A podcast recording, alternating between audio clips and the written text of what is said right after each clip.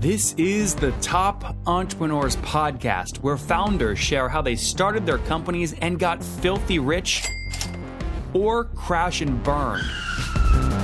Each episode features revenue numbers, customer counts, and other insider information that creates business news headlines. We went from a couple of hundred thousand dollars to 2.7 million. I had no money when I started the company. It was $160 million, which is the size of many IPOs. We're bootstrapped. We have like uh, 22,000 customers. With over 5 million downloads in a very short amount of time, major outlets like Inc. are calling us the fastest growing business show on iTunes. I'm your host, Nathan Latka, and here's today's episode. Hello, everyone. My guest today is Ivan Smolnikov. He's the CEO uh, of SmartCat, and he has over 10 years of experience in linguistic technologies and services. He's now focused on building an operational, an operating and payment platform for the global translation industry through the company by enabling collaborative workflow and automating hiring and settlements for all marketplace participants. All right, Ivan, are you ready to take us to the top? Thanks for inviting me. Of course. So, language translation and translation is notoriously a tough space. Uh, tell me more about how you're attacking it. Uh, actually, you know, it's a good question because I've been in this business for 14 years almost, and before that, I was building the more traditional company. And now uh, I'm building the platform where everyone actually can hire freelancers from around the globe directly. And that is the major, major unique thing about this platform because traditionally you can go through agencies only and right now you have a platform where you can have technology automating workflow for translation plus linguists from around the globe and payment automation. And this works equally both for end customers and agencies uh, these days. How do you beat companies like rev.com or speechpad or even people using fiverr to find someone directly Actually, it also works. The difference is that first, you don't have uh, automation workflow technology on the platform. And without that, it can't work for big customers because if you're a big company uh, with good budgets, you just can't deal today without automation technology. You can't just throw your, you know, content to a linguist and just make the translation done. You need automation technology allowing you to reuse what you have been translating before and also to leverage from machine translation, glossary management, and a lot of other tools automating the workflow. This is first thing, and another thing is that you need to have professional translators, which are you know pretty unique thing, and you need to curate them. And also you have to do payment automatically because if you if you are about hiring someone in China or Vietnam and uh, you would like to deal with payment to this country, it may be quite tricky. Now, Ivan, how do you make money? Is it a SaaS fee or marketplace fee or what? We have both actually, uh, but we uh, we more pushing the marketplace fee when companies are paying to linguists around the globe and agencies also, and we have a cut from that. Okay, and give me a sense. Typically, I mean, what's a customer spending with you per month on average? On average, it's about 10k, uh, but there are customers who are who are paying us like 100k or 200k even and uh, the subscription fee is around $500 per month. Okay. But and, we don't, don't, push it too strongly. Yeah. What, what, why are you phasing out the SaaS model in favor of the marketplace model? I imagine the marketplace is less predictable in terms of revenue. Uh, it depends actually on the type of your customers. We have uh, big enterprises or medium-sized agencies which spend on linguists pretty much the same amount every month and usually they're expanding actually and they are growing. So we don't see big fluctuations. Uh, we actually see a good expansion from month to month. Okay. And also have subscription fee, but as, as I said, we prefer to give you a software almost for free mm-hmm. and uh, to motivate you to file leads on the platform. Yep. Now, what are you paying when you look at kind of your customer base? Um, sorry, what percentage of the revenue is coming from the SaaS model versus the marketplace model? Like less than 20%, 30%? Yeah, you're, you're right. Actually, uh, around 10, 15% is coming from SaaS model and around 85% is coming from marketplace model because we are more focused on it right now. I see. But I think this time may change. Okay, interesting. Now, take me, give me the backstory here, Ivan. When did you launch the company? Uh, actually, officially, we launched two years ago, but uh, we were developing this project on the uh, background of our previous business for another two years. So the total story of the project is close to four years right now.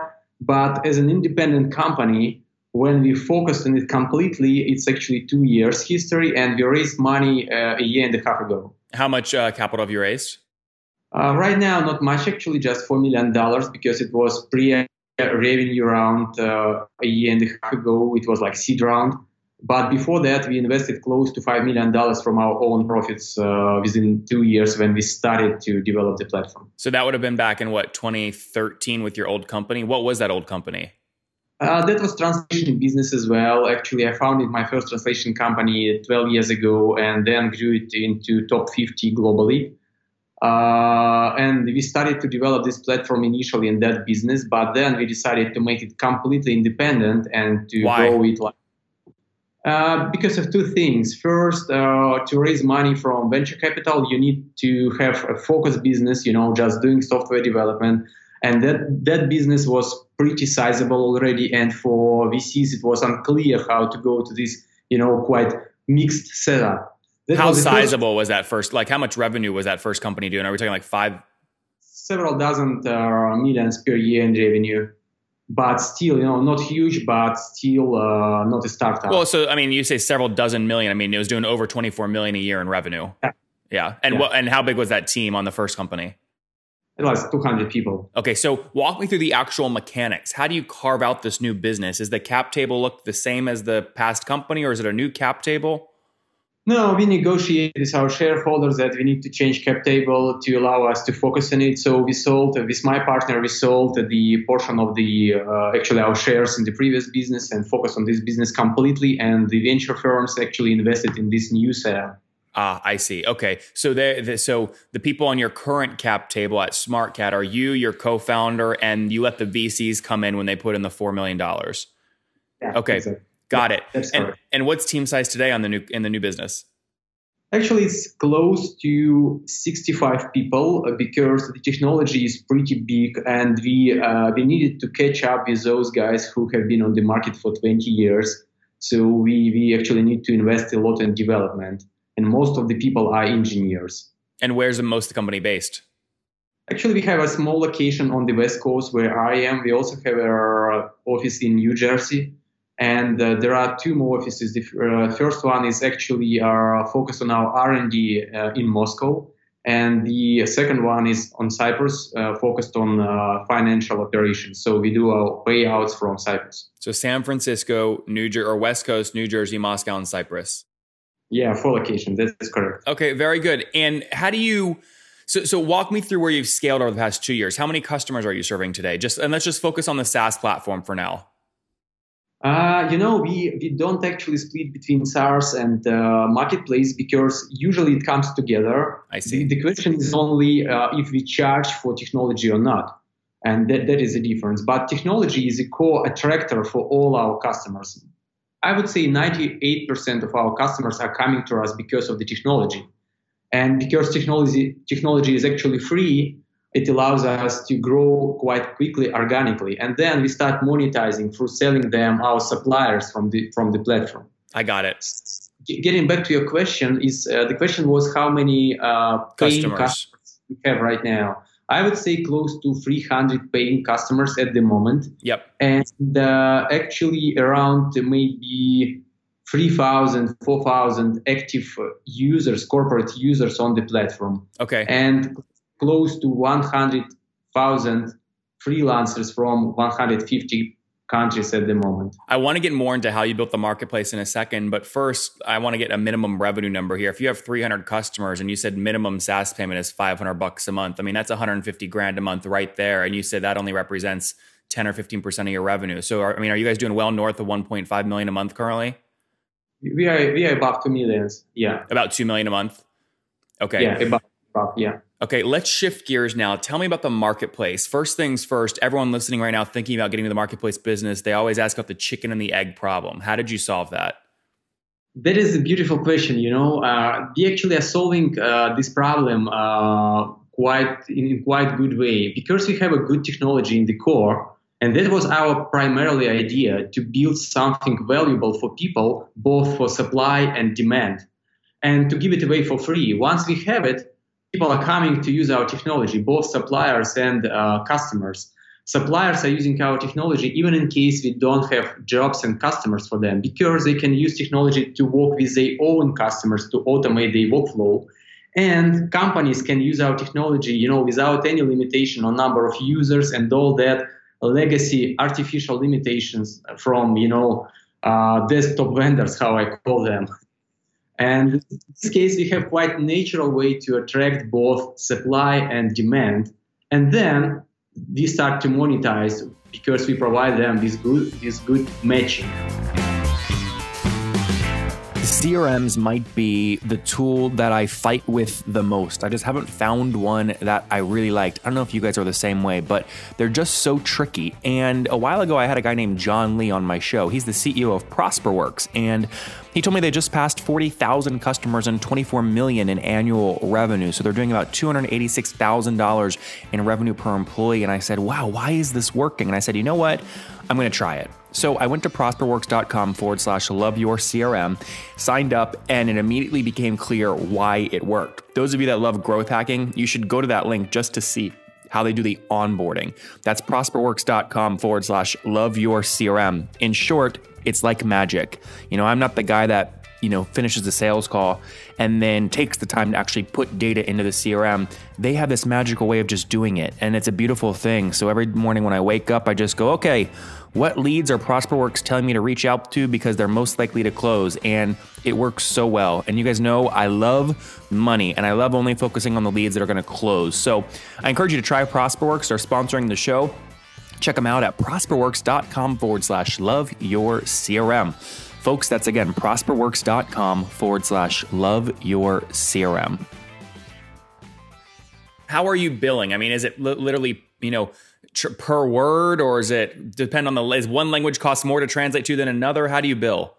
Billing is actually very tricky on our platform because while translators are translating, we are calculating how many words they have completed in real time. Wow. But this, this, this is just a part of the equation.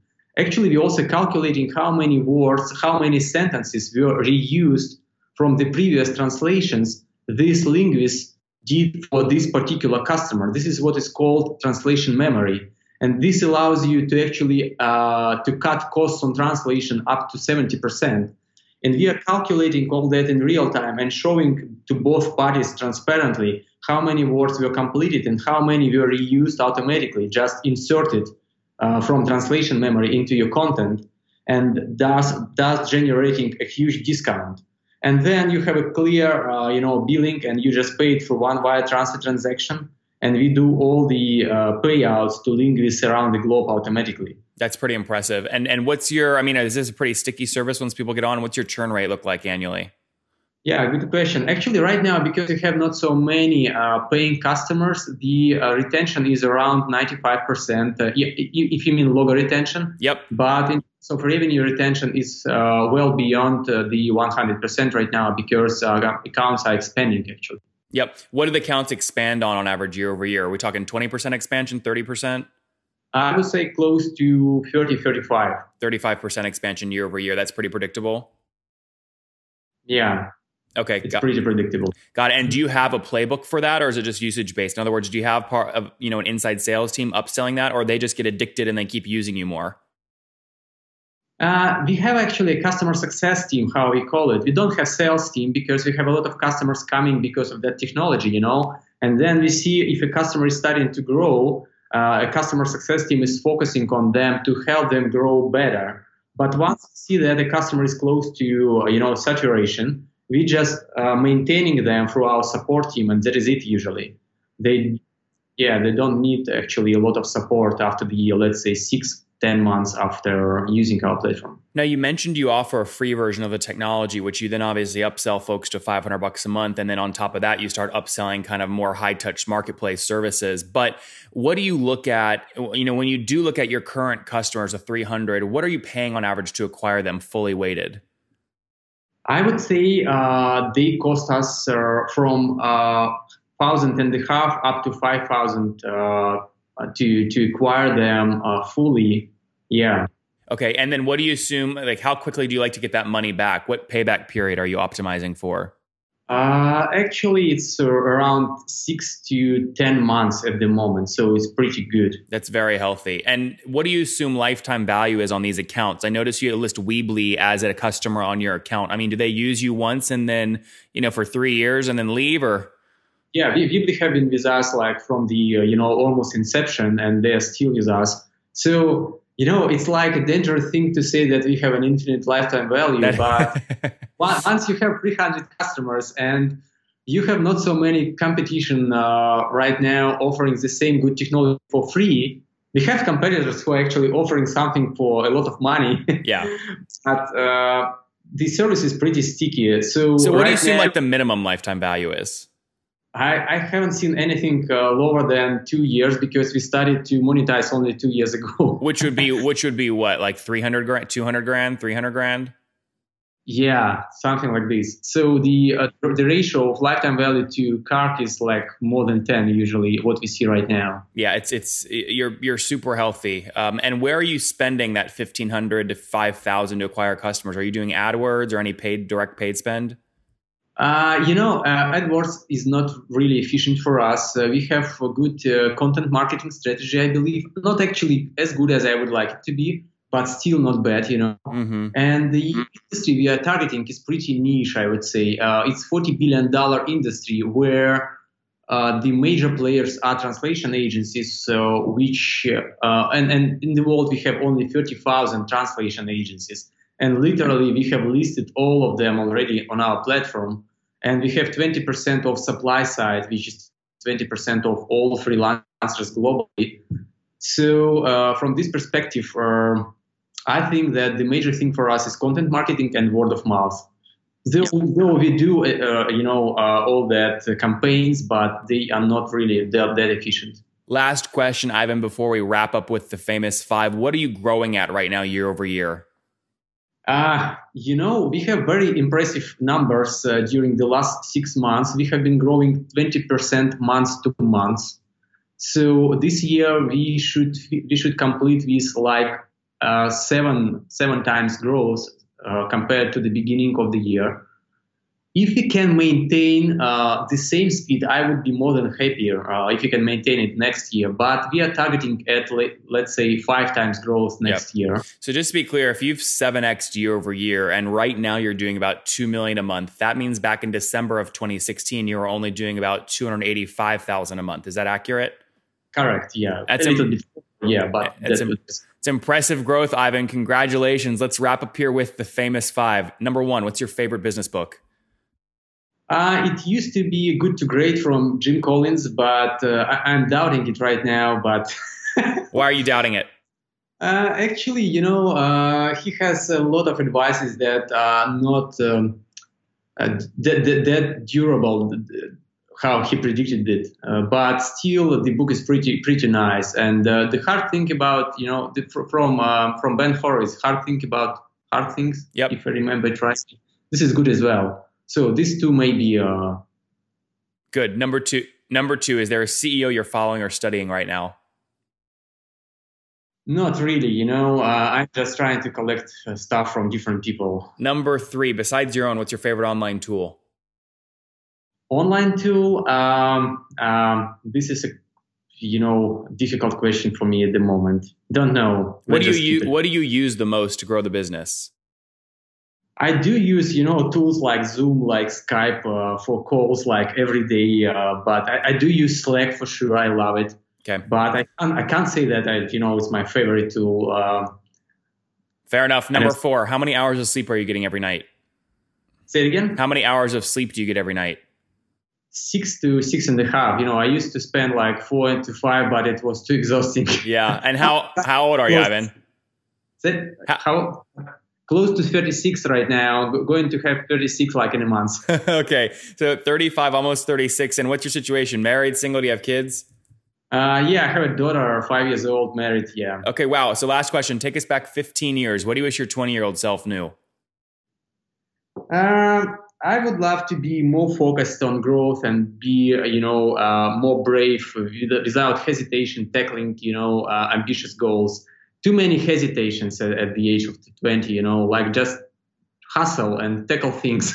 there you guys have it from Ivan. He wishes he was more focused and brave back in the day. He certainly is now spinning out his new company, SmartCat, for language translation out of a much larger company that was doing over 24 million bucks a year, over 200 employees. He spun it out, then raised $4 million of venture capital. He since scaled it. It's growing 7x year over year. In December 2016, doing about 290 grand in monthly recurring revenue, now up to 2 million a month in revenue. So over a $24 million annual run rate. CAC to LTV ratio super, super super healthy with his team of over 65 folks in four different offices helping their 300 customers again translate across many different platforms in a very efficient marketplace and technology driven way. Ivan, thank you for taking us to the top.